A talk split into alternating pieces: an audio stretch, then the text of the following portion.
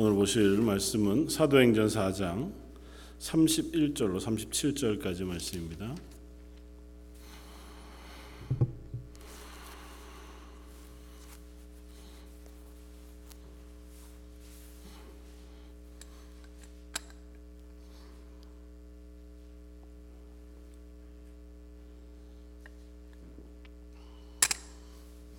사도행전 4장 31절로 37절까지.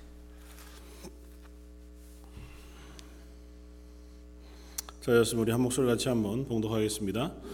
빌기를 다음에 모인 곳이 진동하더니 무리가 다 성령이 충만하여 담대히 하나님의 말씀을 전하니라. 믿는 무리가 한 마음과 한 뜻이 되어 모든 물건을 서로 통용하고 자기 재물을 조금이라도 자기 것이라 하는 이가 하나도 없더라. 사도들이 큰 권능으로 주 예수의 부활을 증언하니 무리가 큰 은혜를 받아 그 중에 가난한 사람이 없으니 이는 밭과 집 있는 자는 팔아 그 판 것의 값을 가져다가 사도들의 발 앞에 두매 그들이 각 사람의 필요를 따라 나누어 줌이라. 구브로에서 난 레위족 사람이 있으니 이름은 요셉이라. 사도들이 일컬어 바나바라 번역하면 위로의 아들이라 하니 그가 밭이 있음에 팔아 그 값을 가지고 사도들의 발 앞에 두니라. 아멘. 저희가 사도행전 지금 4장을 계속해서 보고 있는데요, 사도행전 3장 4장을 연결하면서 베드로와 요한에 의하여 병고침을 받은 40년 동안 한 번도 걷지 못했던, 그리고 그 인생 가운데 소망 없이 성전 미문에 앉아서 다른 사람들의 도움을 얻기 위해 구걸하면서 살아갔던 한 사람의 인생 가운데 베드로와 요한이 예수 그리스도의 이름으로 그를 일으켜 세워 낫게 하고, 그것이 빌미가 되어서 그는 하나님을 찬양하는 구원의 감격을 얻게 되었지만, 오히려 그때 당시에 이스라엘의 지도자 무리였던 제사장 혹은 서기관들, 특별히 산헤드린이라고 하는 그 가장 높은 종교회의 또 정치 집단 속에서는 베드로 요한을 불러다가 가두고 신문하고 재판하는 그와 같은 일들이 일어난 사실들을 우리가 통해서 보았습니다. 그러니까 어떻게 보면 사도행전에 계속 처음 시작되어지고 있는 이 일들이 그때 당시의 혼란한 상황들을 우리에게 보여줍니다. 그러니까 극명한 두 개의 공동체의 모습 혹은 두 부류의 사람들의 모습을 우리에게 보여주는데, 한 부류는 그때 당시의 기득권을 가지고 자기의 삶의 방향대로 살아가고 있던 사람들, 예수 그리스도께서 오셔서 말씀을 전파하고 또 십자가에 달려 우리의 죄를 위하여 죽으셨음에도 불구하고 그것들을 받아들이지 않고 예수 그리스도를 믿지 않고 거절하고 거부하고, 심지어 예수님을 십자가에 못 박아 죽여야겠다고 하는 일에 동의했던 사람들의 무리. 예수님 부활하시고 승천하시고, 부활하신 예수님께서 보내주신 성령이 교회와 임재하고 그로 인하여 또다시 놀라운 일들이 그들 눈앞에 벌어지고 있음에도 불구하고 여전히 그들은 그 하나님께서 베풀어 주신 구원의 사역 혹은 일어나고 있는 그 놀라운 이적적인 일들을 통한 하나님의 말씀을 듣고자 하지 않는 무리들이 한 무리였고, 또 다른 쪽에서는 예수 그리스도의 십자가의 죽으심으로 인하여 변화받은 사람들, 예수님께서 보내신 성령을 받음으로 인하여 그들의 인생 자체가 바뀌어 전혀 새롭게 되어지고 그로 인해서 하나님이 주신 그 구원의 감격을 전하지 않고는 살 수 없었던 사람들. 그래서 그들의 인생은 어떤 면에서 아주 극명하게 전환점을 맞이해서 변화되어진 모습들을 보여줍니다. 가장 대표적인 변화가 베드로와 요한으로 일어난 이 기적을 행하는 것과 같은, 그러니까 하나님의 능력을 덧입어 살아가는 삶인 거죠. 그러니까 베드로와 요한이 기적을 행하고 있는 건 아니잖아요. 베드로와 요한이 사람들 앞에도 동일하게 얘기하고 있는 것은, 왜 우리를 주목해서 보느냐, 우리가 이 일을 행한 것이 아니다. 그러니까 베드로와 요한이 자기가 실력이 갑자기 아니면 기적적인 능력이 생겨서 언제라도 병든 사람을 보면 뭐 낫게 하거나 일으켜 세울 수 있는 능력이 갑자기 생긴 것은 아니에요. 그러니까 성령이 그들에게 임했으나 그들은 하나님의 도우심을 구하여 하나님의 능력으로 그들을 낫게 해주는 거죠. 그러니까 똑같습니다. 그 베드로와 요한이 할 수 있는 것은 하나님의 도우심을 구하는 거예요.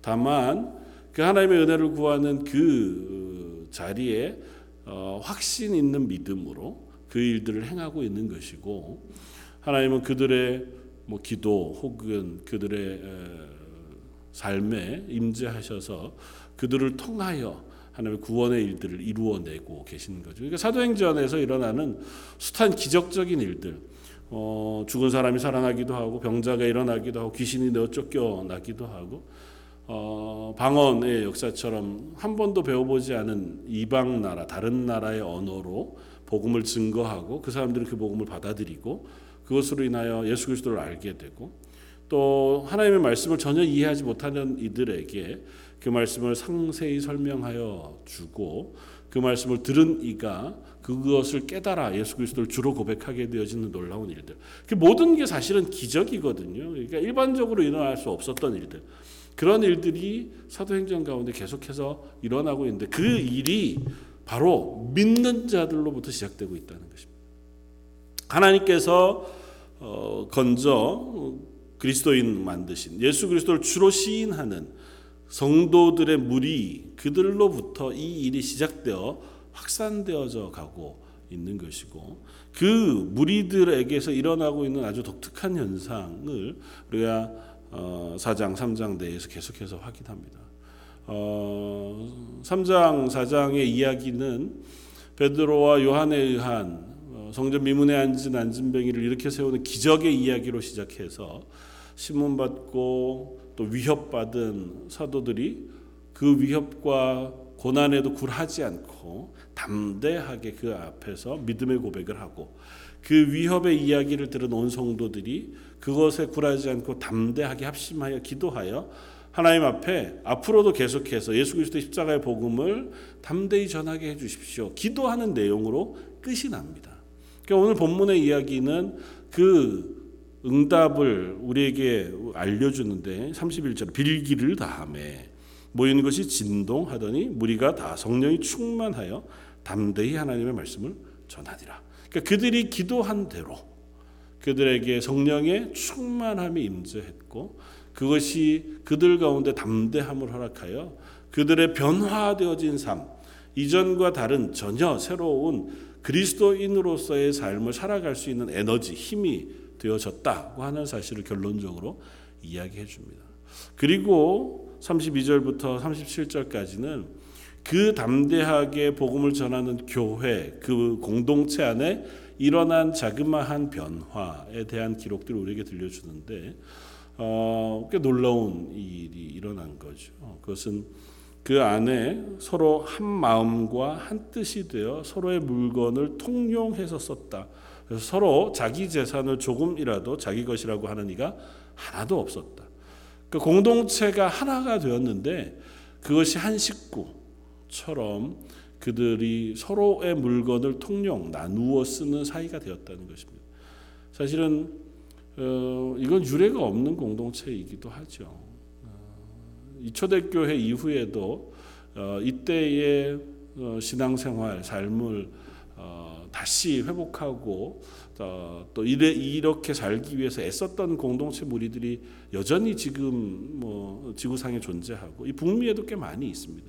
심지어 가까이는 뭐 뉴욕이나 이 근처에만 해도 그런 믿음의 공동체들이 여전히 있고, 그 공동체 안에는 모든 재산들을 함께 나누어서 쓰고, 같이 노동하고, 공동으로 육아하고, 함께 식사하고, 그렇게 하는 공동체 생활을 여전히 하고 있는 데들이 있고, 한국에도 그런 공동체들을 여전히 가지고 있는 데들이, 기독교 공동체들이 꽤 있습니다. 그럼에도 불구하고 그 모습을 정말 잘 유지해서 완전하게 이 땅에서의 삶을 살아가는 것은 참 쉽지 않아 보여요.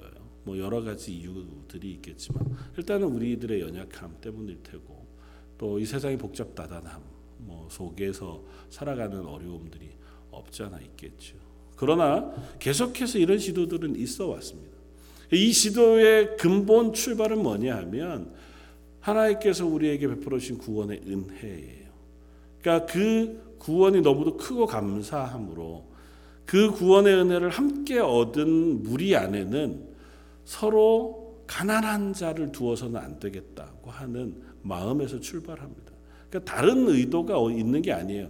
그러니까 무조건 뭐 재산을 나누어 써야만 하는 법칙이 있는 것도 아니고 그래야 한다라고 하는 하나님의 명령이 있는 것도 아닌데 단 하나의 이유 때문에 이런 일이 일어납니다. 그건 뭐냐면 이웃을 사랑하라는 것이고 내 형제, 그러니까 같이 구원받은 교회 공동체 이런 중에 누군가가 가난하다면 그럼 기꺼이 옆에 있는 사람들이 도와 그와 함께 그 가난을 벗어나 함께 생활할 수 있도록 함께 도와 격려하는 것이 당연하다고 하는 마음이 자발적으로 일어나 하고 있는 거예요. 초대교회에도 이 일을 의무화하지 않았습니다.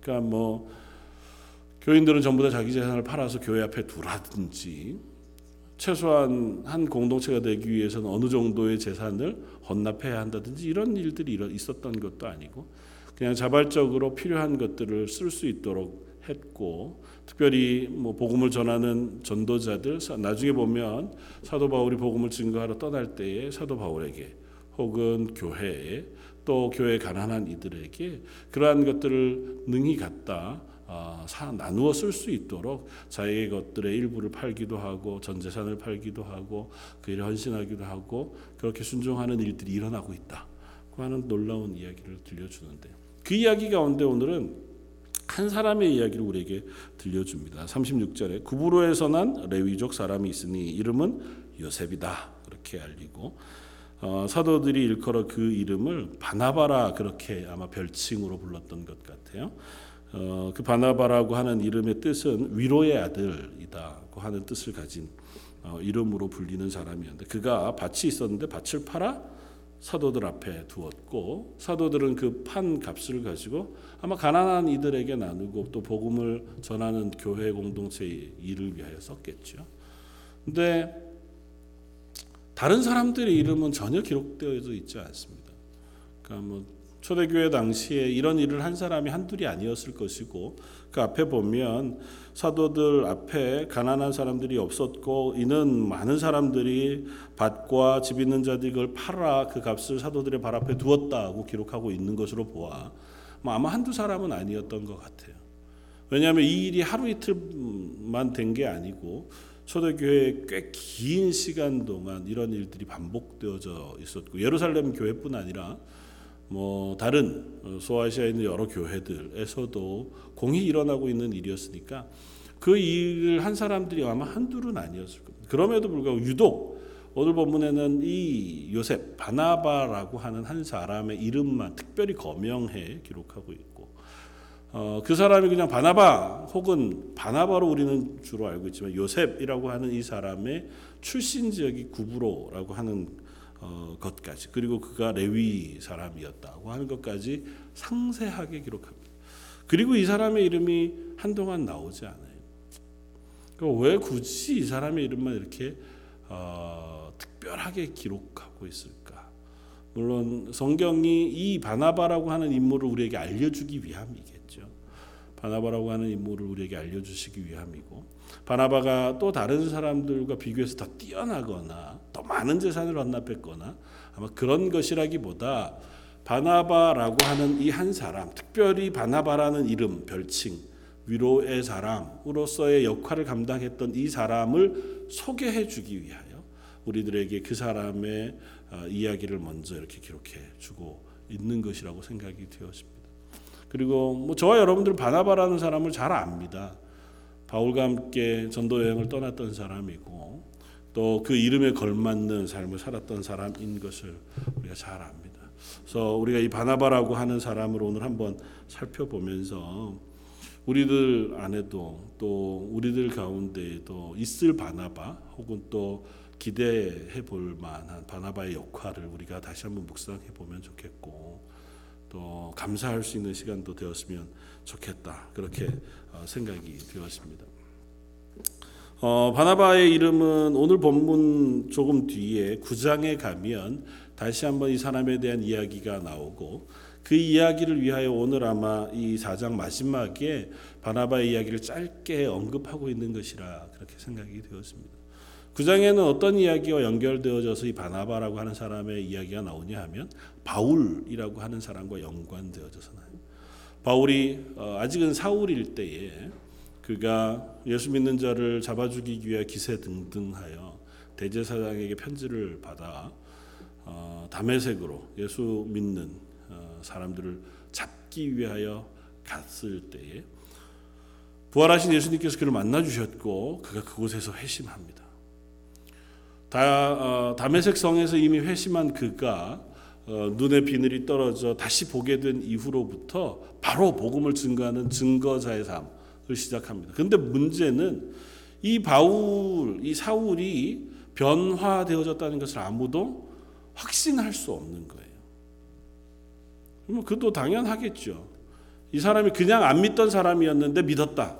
그러면 교회 공동체가 그래도 그 사람도 예수를 믿게 되었던 은혜가 있구나 이렇게 받아들일 수 있지만 그 정도인 사람이 아니라 교회 공동체를 쫓아다니면서 사람들을 붙잡아다가 죽이기 위해 감옥에 가두는 사람이었고 또 심지어 그 일에 아주 열심히 있었던 사람이었는데 그 사람을 교회가 받아들이거나 사도들이 이 사도 바울이 아직 변화된 것을 확인하기 전에 그를 만나기 참 어려워하는 상황이었습니다. 그래서 9장에 보면 사도들이 바울을 만나주지 않습니다. 만나주지 않았다기보다 아마 위험한 요소를 스스로 피하고 있는 것이었겠죠. 우리가 초대교회 당시의 영화들을 우리가 살펴보면 알지만 교회가 핍박받기 시작했던 그 핍박이 심해지면 심해질수록 교회들이 점점 숨기 시작했잖아요. 당국의 눈을 피해서 숨기 시작했고 아직은 그 정도처럼 카타콤이나 이렇게 숨어 예배하는 정도는 아니었지만 그래도 여전히 위협이 있는 그 상황 속에 굳이 아직도 검증되고 확증되지 않은 누군가를 받아들이는 것도 쉽지 않았을 것이고 또 사도 바울에 대해서는 이 사람에 대해서는 이 사람이 예수를 믿고 회심했다 그 믿을 만한 어떤 이해가 부족해요. 왜냐하면 이전까지는 어떤 사람들이 다 사도가 되었냐면 예수님을 따르던 사람들. 그러니까 실제로 예수님이 땅에 계실 때 예수님의 뒤를 따라다녔고 예수님의 말씀을 들었고 예수님이 직접 뽑아 사도로 세우셨고 복음 증거자로 세운 사람들이었고 초대교회의 7 집사님이든 또 200명의 성령을 받았던 성도들이든 다 기본적으로 예수님을 아는 사람들이었어요. 근데 이 사도 바울은 예수님을 따르지 않았단 말이죠. 예수님이 부활 승천하실 때까지. 그러니까 이 사람 사도 바울이라고 하는 사람을 회심시킨 것은 이전과는 전혀 다른 하나님의 은혜이자 부르심인 거고 그것에 대한 사도들의 이해나 확증이 아직은 부족할 때 물론 희미하게는 이해할 수 있었으라고 짐작이 돼요. 왜냐하면 그 이전에도 성령이 임하고 또 성령이 임한 사마리아 지역에서 세례를 베풀고 하는 일들이 있었으니까 하나님께서 이 구원의 이야기들을 하나님의 특별한 능력으로 이 사람들에게 부어주시는구나 하는 것들을 이해할 수는 있겠지만 그러나 이 사도 바울 같은 변화는 본 적이 없거든요. 그러니까 쉽게 받아들이기 어려운 거예요. 거기다 그냥 예수 믿었습니다. 교회 공동체 일원입니다가 아니고 이 사람이 갑자기 죽이려고 혈안이 됐던 자리에서 갑자기 얼굴을 바꾸어서 예수 그리스도를 막 전도하는데 또 열심히 있는 사람들은 항상 그런 것 같아요. 이쪽에도 열심히 있지만 회심하면 반대쪽에도 열심히 생기는 것 같아요. 그러니까 그 성품이 그런 거겠죠. 그러니까 사도 바울의 성품이 가만히 있을 수 없었으니 너무 열심히 복음을 증거하니까 사람들이 당황스러운 거죠. 어떻게 사람이 변해도 이렇게 변할 수 있나. 좀 시간을 둬야지. 적응할 시간이 필요하잖아요. 우리들이 집에 가서 부부간에 서로 만났는데 어제까지 나를 대하던 태도와 전혀 다른 태도로 오늘 갑자기 너무 나를 반갑게 맞으면서 나를 사랑한다고 막 해주고 이런 얘기를 하면 너무 감사하고 행복하기보다는 두렵잖아요. 먼저 이게 도대체 무슨 일이 있기 위해서 이런, 이거는 분명히 정상적인 변화는 아닌데, 그게 부부간에도 그런데 지금 예수 믿는 이 교회 공동체에서 사도 바울의 변화는 왜 안 그렇겠습니까? 근데 이 사도 바울을 사도들에게 소개하고 데려다가 주는 역할을 누가 하냐면 바나바가 합니다. 그 바나바는 참 놀라운 사람이에요. 바나바가 직접 바울에게 찾아가고 그 바울을 모셔다가 사도들에게 소개하고, 바울이 예수 그리스도를 만나 회심한 그 믿음이 진짜인 것과 그의 구원의 확실한 것들을 함께 증언해줘요. 사도들이 그때부터 사도 바울을 받아들이기 시작하고 그를 전도자로 인정하기 시작합니다. 그리고 이때뿐 아니라 이 사도 바울을 죽이려고 하는 위협이 아주 거세지니까 이 바울을 다메섹, 자기 고향 다소로 보냅니다. 그랬다가 나중에 안디옥이라는 교회에 복음을 증거하고 복음을 가르치는 일들이 흥왕해졌을 때에 여기에 일할 사람이 필요했어요. 사역자가 필요했습니다. 사역자가 필요했을 때 다시 바나바가 바울을 데려다가 이 안디옥 교회에서 사역을 하게 하고 복음을 증거하고 가르치는 역할을 맡겨, 두 사람이 함께 그곳에서 사역을 시작해 나아갑니다. 그러니까 어떻게 보면 바울도 바울 혼자서 대단히 뛰어난 전도자가 될 수 있었겠지만 바나바라고 하는 조력자 혹은 사람이 있었기 때문에 바울은 바울로서의 역할을 할 수 있었다, 그렇게 이야기해도 별로 과언이 아닌 아주 중요한 역할을 이 바나바라는 사람이 합니다. 그러니까 나중에는 심지어 우리가 아는 것처럼 바나바와 바울이라는 이름으로 안디옥 교회에서 처음 파송되어져 전도 여행을 떠나갑니다. 1차 전도 여행 때. 그러나 그 전도 여행을 떠나간 이후로부터는 그 이름이 역전이 돼서 바울과 바나바가 되잖아요. 그러니까 바울이 그 전도 여행의 주체가 되고, 특별히 사도행전 후반부에는 그 바울의 전도 사역에 초점을 맞추어서 사도행전이 쓰여지고 있는 것을 봅니다.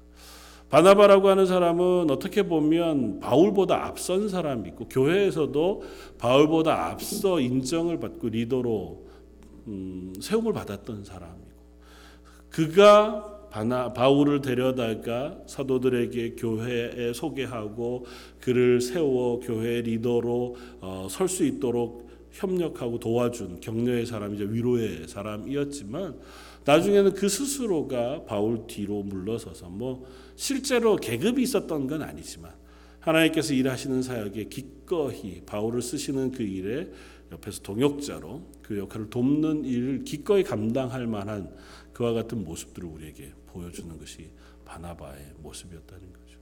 그러니까 이 바나바라고 하는 사람, 이 초대교회에 아주 특별한 역할을 한 사람으로 우리에게 기록이 되어집니다. 사도행전은 성령께서 하시는 역사를 기록해 두고 있어요. 그리고 그 성령께서 특별히 사도들을 세워 열두 제자들과 또 사도 바울이라고 하는 걸출한 믿음의 사람, 또 일곱 집사님들, 그들을 통해서 하나님의 복음이 어떻게 이 땅 가운데 확장되어지고 그 일, 복음의 일들이 교회를 어떻게 세워가는가, 또 그 가운데 얼마나 놀라운 일들이 있었는가를 우리에게 들려주면서 하나님의 구원의 역사가 일어나는 그 어쩌면 도도한 흐름들을 우리에게 들려줍니다. 그리고 그 안에서 일어나신 하나님의 은혜가 지금도 우리에게 부어진다고 하는 사실들을 이야기해 주는데, 반면에 그 숱한 일들 가운데 이렇게 두드러진 이름 이외에도 교회의 숱한 사람들이 그 교회를 세우는 일에 수고했고 헌신했고 그들의 섬김과 열심이 초대교회를 초대교회되게 했고, 또 하나님의 복음이 확산되어지는 일에 일조하는 그와 같은 역할을 맡았다고 하는 사실 우리가 잊지 않았으면 좋겠다. 그리고 그 일들을 이 바나바라고 하는 한 사람의 이름을 통해서 우리 힌트를 얻어 또 이해할 수 있는 빌미를 얻게 되어지는 줄 압니다. 사실은 바울이 바나바가 없었다면 바울이 안 되었을 것이라고 얘기하기는 참 어려울 거예요. 그럼에도 불구하고 바울에게 있어서 바나바는 오늘 본문이 소개하고 있는 것처럼 위로의 사람, 또 혹은 조력자, 권면자, 또 이 이름을 조금 그 뜻으로 이해하면 성령님의 또 다른 이름인 보혜사, 혹은 예수님의 또 다른 이름인 보혜사의 이름과도 같습니다. 위로자이자 또 우리를 대언하는 대언자. 이 바나바의 역할은 그런 역할이었습니다. 그러니까 하나님께서 성도들에게 하시고자 하는 역할, 그것을 바나바는 바울에게도 했고 온 교회에도 했던 것 같아요. 바울이 힘겨웠을 때, 혹은 인정받지 못했을 때, 혹은 바울이라고 해서 왜 지치지 않고 어렵지 않았겠습니까? 지치고 어려웠을 때, 혹은 옥에 갇혔을 때 여전히 그 옆에서 위로의 이야기를, 또 격려의 손길을 내어줬던 사람, 이 바나바였고, 그건 이 한 사람 바나바의 역할이었다기보다 수많은 바나바들에 의하여 초대교회가 세워져 갔고 복음의 일들이 확산되어져 갔고, 그 일들을 통하여 지금까지 복음의 일들은 면면을 유지해 오고 있다. 그렇게 우리가 이해할 수 있겠다 생각이 들었습니다. 저희 여러분들은 어떤 바나바들이 있습니까? 아마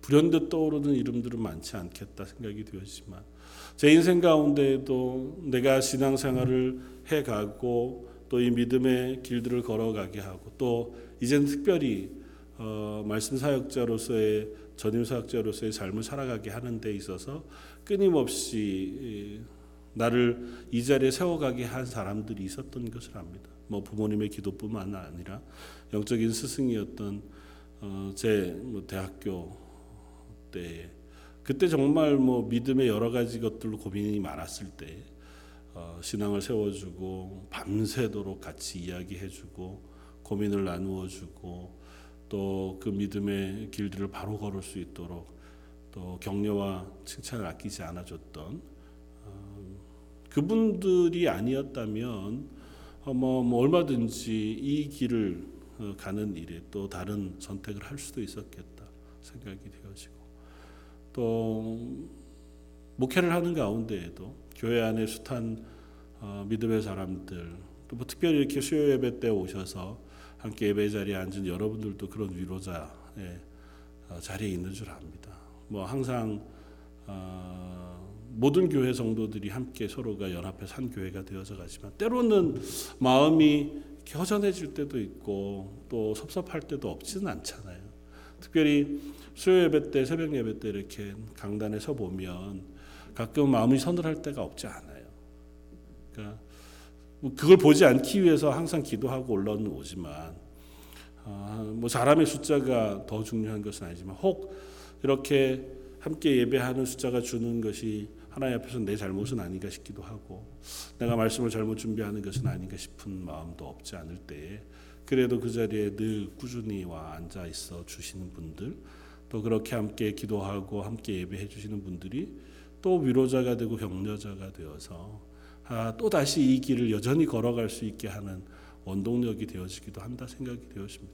목회를 해나가는데 그런 성도들의 말없는 후원과 기도죠.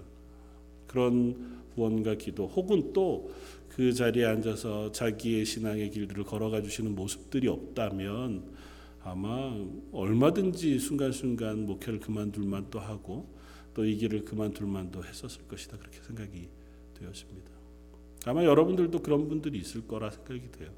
처음 교회를 출석할 때 손을 잡아줬던 사람들, 혹은 내가 신앙의 어려운 자리에서 갈등하고 힘겨워할 때 날 위해서 기도해 주던 어떤 분들의 기도, 혹은 격려, 위로, 그런 것들이 우리의 바나바가 돼요. 우리를 위로하고 격려해서 여전히 우리가 하나님의 교회가 될 수 있도록 해주시고, 그렇게 우리를 이 자리까지 인도해 온 것이라고 생각이 되어집니다. 우리는 사실은 이 사도행전에 이름 없는 숱한 사람들, 그들의 이면에 있는 기록들을 다 읽을 수는 없어요. 그러나 그런 이들의 섬김과 수고가 있었기에 바울이 있을 수 있었고, 베드로가 있을 수 있었고, 요한이 요한으로 사도의 역할을 감당할 수 있었겠다. 우리는 충분히 짐작해 봅니다. 아무리 뛰어난 사역자라 할지라도 그 혼자의 능력으로 모든 일들을 감당할 수는 없다는 것이고, 또 그들이 그 역할을 감당하기 위하여 수없이 많은 이들의 눈물의 기도와 격려, 수고가 있었기 때문에 사도 바울도 바울로서의 역할을 감당했을 것이다 생각이 되어집니다. 또 아울러 그렇게 바울이 바울되었고 베드로가 베드로되었기 때문에 그들이 또 바나바의 역할을 해서 또 다른 이들에게 복음을 증거하는 증인이 되었고, 그들을 격려하는 격려자가 되었고, 그들을 위로하는 위로자가 되었겠다 생각이 되어집니다. 이방인이었던 백부장 고넬료라고 하는 사람, 그에게 찾아가서 예수 그리스도 십자가의 복음을 증거하고 세례를 주었던 베드로가, 베드로 혼자 그는 처음부터 대단히 뛰어난 믿음의 사람이었기 때문에 그는 언제라도 그 역할을 감당할 수 있었다. 아니, 그렇지 않잖아요. 베드로가 낙심했었을 때도 있고 연약했을 때도 있고, 그럼에도 불구하고 그를 하나님께서 사도로 세우셨고, 또 교회에 숱한 이들의 기도, 우리가 오늘 본문에 보는 것처럼 온 교회가 베드로와 요한과 함께 담대히 복음 증거할 것을 위하여 기도하고, 이후에도 숱한 성도들이 격려하고 도와 함께 힘을 합쳤기 때문에 베드로가 된 것이라고 우리는 이해할 수 있습니다. 사도 바울이 여러 곳에 가서 복음을 증거할 때 그가 복음 증거하는 곳곳에서 만나 그들에게 예수 그리스도를 전하고 그들로 하여금 회심하고 새로운 생명을 얻게 하는 일들을 할 수 있었던 것은 또한 그 바울되게 한 숱한 사람들의 수고가 있었기 때문이고, 또 그런 바울이 그들에게 바나바가 되어 주었기 때문에 그들도 또한 교회가 되고 예수 그리스도의 복음의 사람들이 되어 진출합니다. 저와 여러분들을 이렇게 부르신 것 하나님의 부르심이고, 저와 여러분들을 격려하는 이들이 아마 한 교회의 성도 되어진 서로들이라고 생각이 되어집니다. 우리들은 그 바나바들 때문에 믿음의 자리에 서서 오늘도 그리스도인으로 살아갈 수 있는 힘을 얻는 줄 알고, 또 그 자리에서 하나님께서 저와 여러분들을 바나바로 부르신 줄도 믿습니다. 항상 24시간 내 남은 평생 나는 바나바처럼 정말 위로의 사람으로, 격려의 사람으로 남을 사랑하고 내 모든 것들을 내어줄 만한 사람, 아니, 그렇지는 않더라도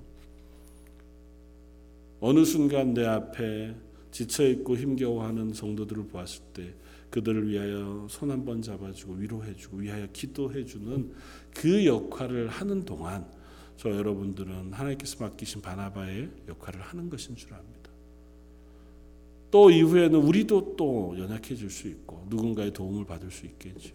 그러나 또 하나님께서 우리를 세우셔서 그런 역할을 맡길 만할 때 우리가 그것을 피하지 않고 우리 눈에 보이는 누군가의 어려움을 보고 위에서 기도해주고 또 손 붙잡아주고 격려해주고 함께 일으켜 세워서 하나님의 교회가 되어가게 하는 것, 그런 작은 헌신과 섬김과 수고들이 하나님의 교회를 만들어가고 하나님의 복음의 일들을 이루어가는 줄 믿습니다.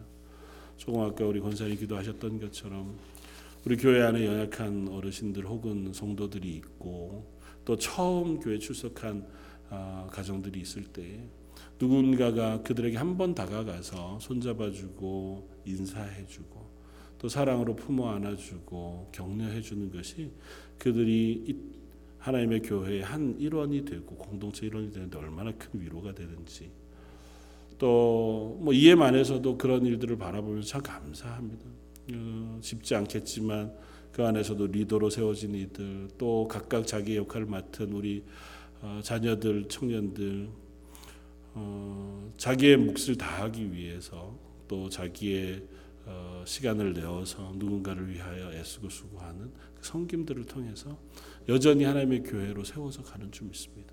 물론 우리가 해야 할 역할을 더 해야 하고, 또 하나님께서 보내주실 좋은 사역자가 바로 또 세워지길 우리가 기대하지만, 하나님께서 그 연약한 와중에도 우리들을 쓰셔서 또 그런 일들을 감당케 하시고, 감당케 하는 저희들을 통해서 또 하나님의 교회를 이루어 가시는 줄 믿습니다.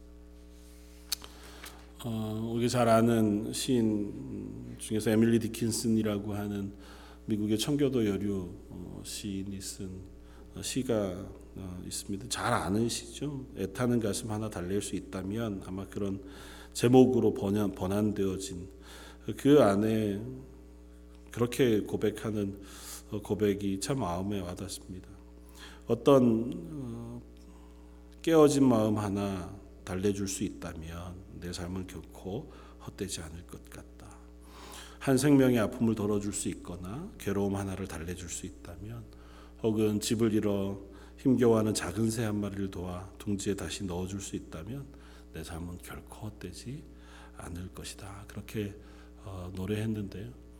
우리가 할 수 있는 아주 작은 수고와 헌신, 도움과 섬김, 그것 하나로 충분히 하나님이 우리를 바나바로 보시는 줄 알고, 그렇게 수고하고 헌신한 그것들이 큰 파장을 일으켜서 어떤 한 사람이 바울로 그의 인생을 살아가게 하는 한 원동력이 되기도 하고, 어떤 한 사람이 베드로가 되어 그의 평생을 예수 그리스도의 십자가의 복음을 위하여 헌신하는 일에 그 첫걸음을 걷게 하는 격려자가 되어지기도 하는 줄 압니다.